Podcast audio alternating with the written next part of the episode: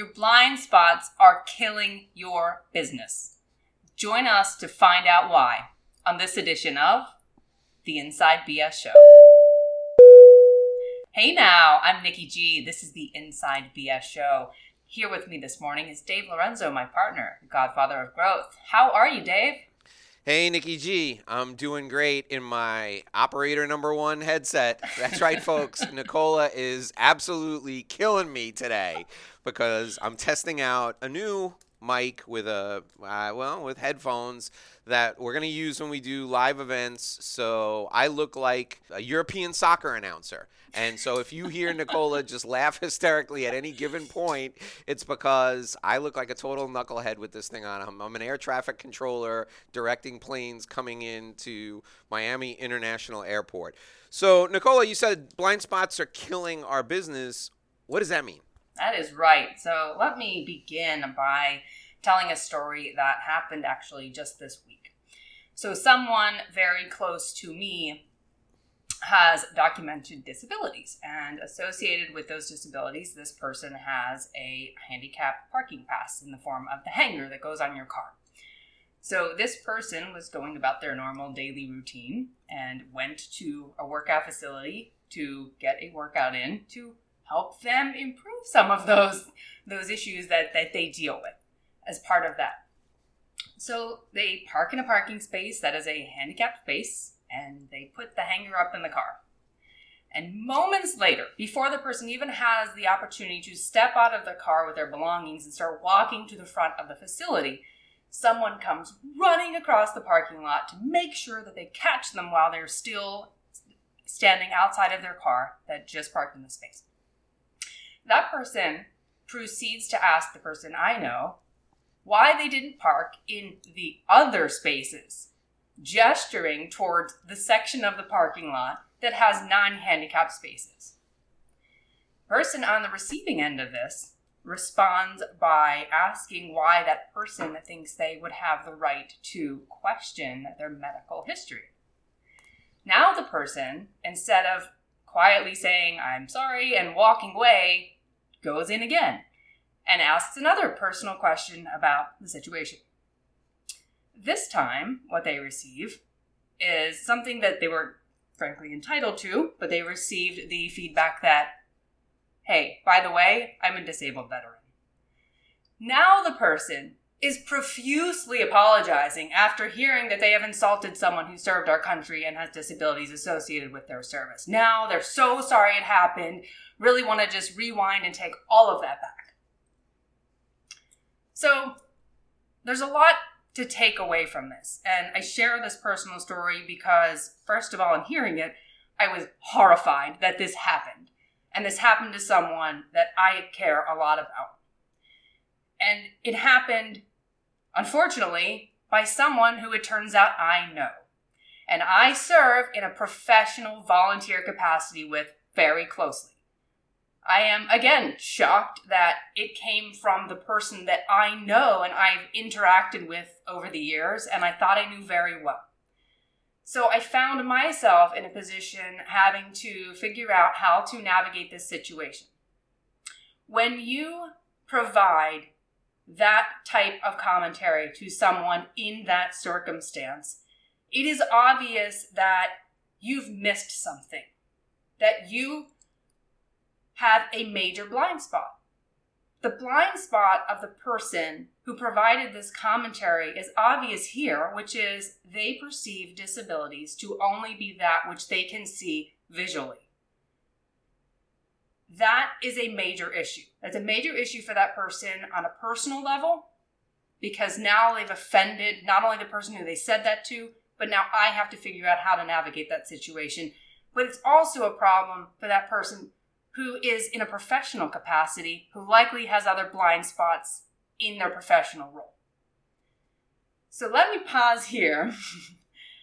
and I'm going to turn it over to you, Dave, because when this happened, I reached out to you and we had a conversation about it. How do we move on from this type of situation? And you've got to have people in your life that you can have these conversations with who are going to help you navigate the situation in an appropriate way. Wow. So First, I want to tell you how I guess flattered I am that you reached out to me in the first place because it it, it showed me kind of the strength of our relationship. And the second thing I want to say is that I admire and appreciate your vulnerability in telling this story because I know how hard it is for you to do this. So, with that being said, I think, uh, look, it's hard for people like you and me to understand how somebody would do this because this is the way that you and I are wired is that this would be the last thing that that we would do. I, I mean, I can't imagine. And you and I laughed. We had a really good laugh the next day about this. The first day that you told me we didn't laugh about it, but the next day we had a great laugh about. Can you imagine? It's such a Larry David thing for somebody to come running up to someone in a parking lot, going, "Hey, you like the handicap spot, huh? I see that. Yeah. What's going on with you? Why why why would you want to park there? Like, who would do that?" So what we did, what I did when we first had this conversation, that when you first called me, I, I tried my best to just listen and and not say anything and to like for the first thing I tried to do was to to really understand the feeling behind the words and I I understood and I, I understand now today even more because I could see I could feel the emotion that you felt because I know how much you care about the person who was on the receiving end of this. So that was the first thing that I tried to do as somebody that you were sharing this with. But the thing I tried to explore with you first, after I made sure that that you got your emotion, um, that you expressed your emotion to me in a way that made you feel like I hope I made you feel like you were heard and like I, I, I was trying to understand what you were feeling. After that, was what I tried to do with you is what I try to do with myself, and it's so hard when this happened, is to think about the lunatic who came running up to the person that you care about. That lunatic, what could that person's mindset be? And I said to you, how would your feeling about this whole thing change if you found out that this person had a handicapped child? And they struggled to get their handicapped child in and out of the car because other people were constantly taking the handicapped parking spots. Would that change the way you felt about this? And you know, your response was, well, a little, right? Still inappropriate, still still no excuse for what this person did, but it reframes the way we think about it. So for me, because I am, and this is like you and I. There, there are a handful of places where you and I are different, and I think this is one of the places where you and I are different in that emotion is always my first reaction, and I feel like I don't feel like you feel things any less than I do, but you're more logical than I am. You, your first reaction is not with emotion. Your first reaction is logical. So for me, what I do, like if this had happened to somebody I cared about and I was there like you know one of us would have been going to the hospital because i would have been ag- absolutely like in this person's face saying things that are completely inappropriate to be said in mixed company and it would have been a big problem and the person probably would have reacted violently to the verbal barrage they would have received from me right? So what i try to tell myself in these circumstances is okay let me think about what could have led this person to this completely irrational reaction. And the only thing that I could think of is, hey, listen, if this kid had a handicapped child, if this guy had a handicapped child who, uh, you know, he had struggled to put in and out of a car and he could never get a handicapped spot because, you know, people who seem able bodied were taking handicapped parking spots, maybe he would have a visceral reaction to it. It wouldn't make it right but it would put things in context. So when we were having the discussion about this, that was that was kind of the context. I didn't excuse the behavior, but I tried to reframe it from a from a contextual place where you could understand where this person was coming from. And my hope was in doing this, and I want to hear what you have to say about this. My hope was in doing this, you can still work with this person right? I don't think you're going to ever, and I don't think you should ever, excuse this guy's behavior, right? But my hope is that if we recontextualize this, whether it's true or not, it'll allow you to at least face this person without wanting to like spit in his face every time you see him. Does that make sense? It does make sense. And I'm really glad that that was what you posed to me in response was what if this was a circumstance, whether it was a child or was a parent, and it made me think, you know what, that makes a lot more sense that there would be some underlying issue that caused that person to, you know, approach the person I know in the first place, and knowing that we know one another. So I think that took some of the sting away when you hear this. When it's a complete stranger, I, I, I, think that I might have a reaction like you, Dave, if I was there and I saw it, which is to, you know, immediately get emotional and allow that emotion to just like be taken out. Um, certainly, you know, in, in the way that I would be speaking, not necessarily physically. Um, so I think that helped to process what had happened and think about it a different way so sitting back now and, and i think that there's there's two things that i that i really want to focus on one is when something like that happens you know while it, impacts the two people in the situation we we saw that the person you know felt remorse for what had happened and realized that there was a major mistake there the person on the other end of that also has to not only defend themselves in the situation but think about the position you've put them in because they're now thinking about their own disabilities. They're now thinking about something that they weren't thinking about that day. And oftentimes you're going to make them feel worse about themselves when something like this happens. So there was a lot that happened because of this person's blind spot. Now, this we see not just in a personal level. This is obviously a very personal story, but this happens in business. And that's why I want us to talk about the business aspect of this if you don't even know that you have these major blind spots, you are absolutely causing this type of reaction to happen as you are going about your work. You may know sometimes, but you may not know why. You're getting the reaction, but you don't know why because it's a blind spot for you. Or you have no idea and clients are leaving you, or people you work with are leaving you. So we should focus on how can we help people work through identifying what their blind spots are so that it stops hurting their relationships. One way for me is making sure that you work with people, you surround yourself with people that can help you identify those. There has to be someone in this person's life close to them that knows this is an issue, that has seen this before. This doesn't just happen once. When you have a blind spot, it's something that is reoccurring. And you've got to have people you trust around you to recognize it so that they can approach you in a way where you're going to be open to the conversation about changing it. So it's funny you say this. I had somebody in a session I did, we were talking about how to develop relationships and get the best out of people. I make them go through uh, selecting an avatar at the beginning of the session, and there's there I'm teaching them about leadership influence, and they're going to try and influence a, a certain person to behave differently. And the avatar that this woman selected was a bookkeeper who works for her, who has a terrible attitude and doesn't respect her. And I said, okay, so you want to influence this person. How does this behavior manifest itself? And she said, well, when I try to get her to do things differently that are more efficient and more effective, she responds with um, disrespectful language, uh, bordering on unprofessional, and you know I, i'm really having a hard time getting through to her and i said tell me about the interpersonal dynamic she said well the person's older than me and uh, you know the, she gave me the family makeup of the person and everything and i said to her all right what have you tried? And she told me that you know she's tried to sit down and coach and counsel her and have conversations and i said tell me how those con- conversations go. And she said i say to her you're behaving this way. You need to behave this way. Please do that and i said okay. So we go through the entire program, and my, you know, at the centerpiece of my program is empathy.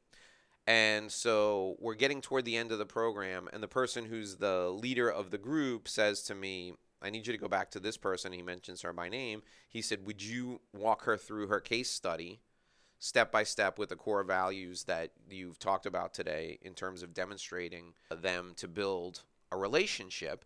he said, because I want to make sure that she has a way to deal with this person because this is a real tough issue she's struggling with. So we come back from a break, and I said, okay, so and so. I said her name. I said, let's walk through how this is going to work for you. And we get to the part about empathy. And I said, what do you think you could do different leveraging empathy to rectify this situation? And she looks at me. And I said, what if there's something in this woman's life that has caused her to act with transference or act with projection and project someone's bad behavior onto you, and that's what's causing them to act this way. I said, suppose this woman at a previous job had someone who's younger than her or who who had the same personality type as you do who is younger than her backstab her and get a promotion that she felt she should have gotten and now you're her boss and she's projecting that behavior onto you i said or what if she has a personal life that is so horrible and so miserable and she's abused by someone to the point where she feels like she has no control in her personal life. And the only place she feels like she can exert control is by pushing back on you at work. How would that make you change your approach?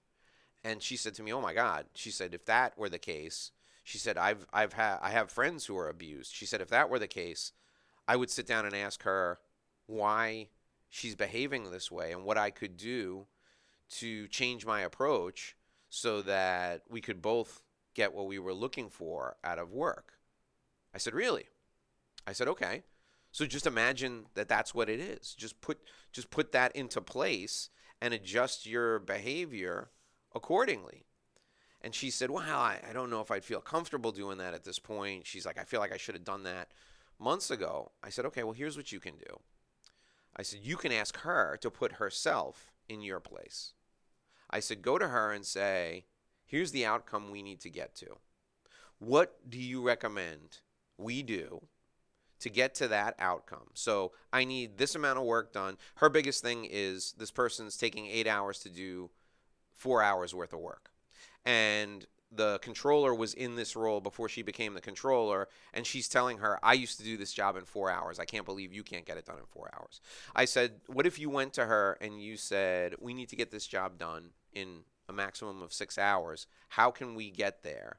How can you know, what can I do to remove barriers to help you get there? How do you recommend we get to doing this job in six hours?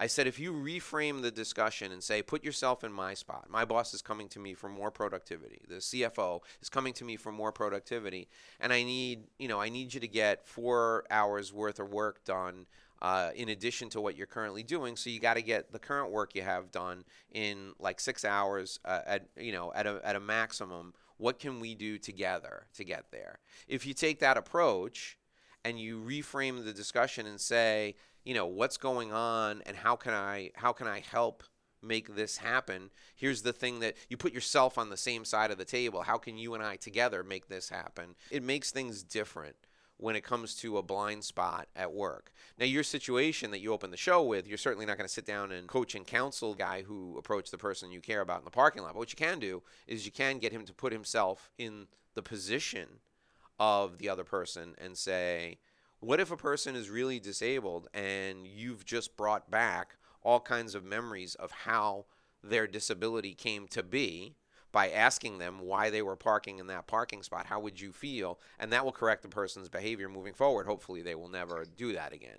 So, role reversal turning the tables is a good way to to get people to see the opposite perspective and hopefully hopefully correct the behavior moving forward but I would start with saying, hey, how do we get to this place? Tell me what's going on that made you behave this way so that you can first show that you're empathetic and that you understand. Yeah, I think that is a great suggestion, Dave, especially if you're in a workplace. You have to continue working with the person who you're having that issue with and helping when you understand what is underlying that behavior, that's going to allow you to break through. You've got to, and we've talked about empathy before, you have got to really get to know people, what's going on in their lives, so that you can be empathetic, so that you can help them get through that and you get through that so you can be in a better place. Simply reacting to it, which, you know, is another choice, not a good choice that you could take to approach the circumstances, is going to lead to a lot worse of a situation. You know, that could entirely blow up. You're, you're there, you're having to work with someone, you're saying, well, you're just not getting this done. I know this can be done in four hours that's going to lead to a very hostile relationship between you.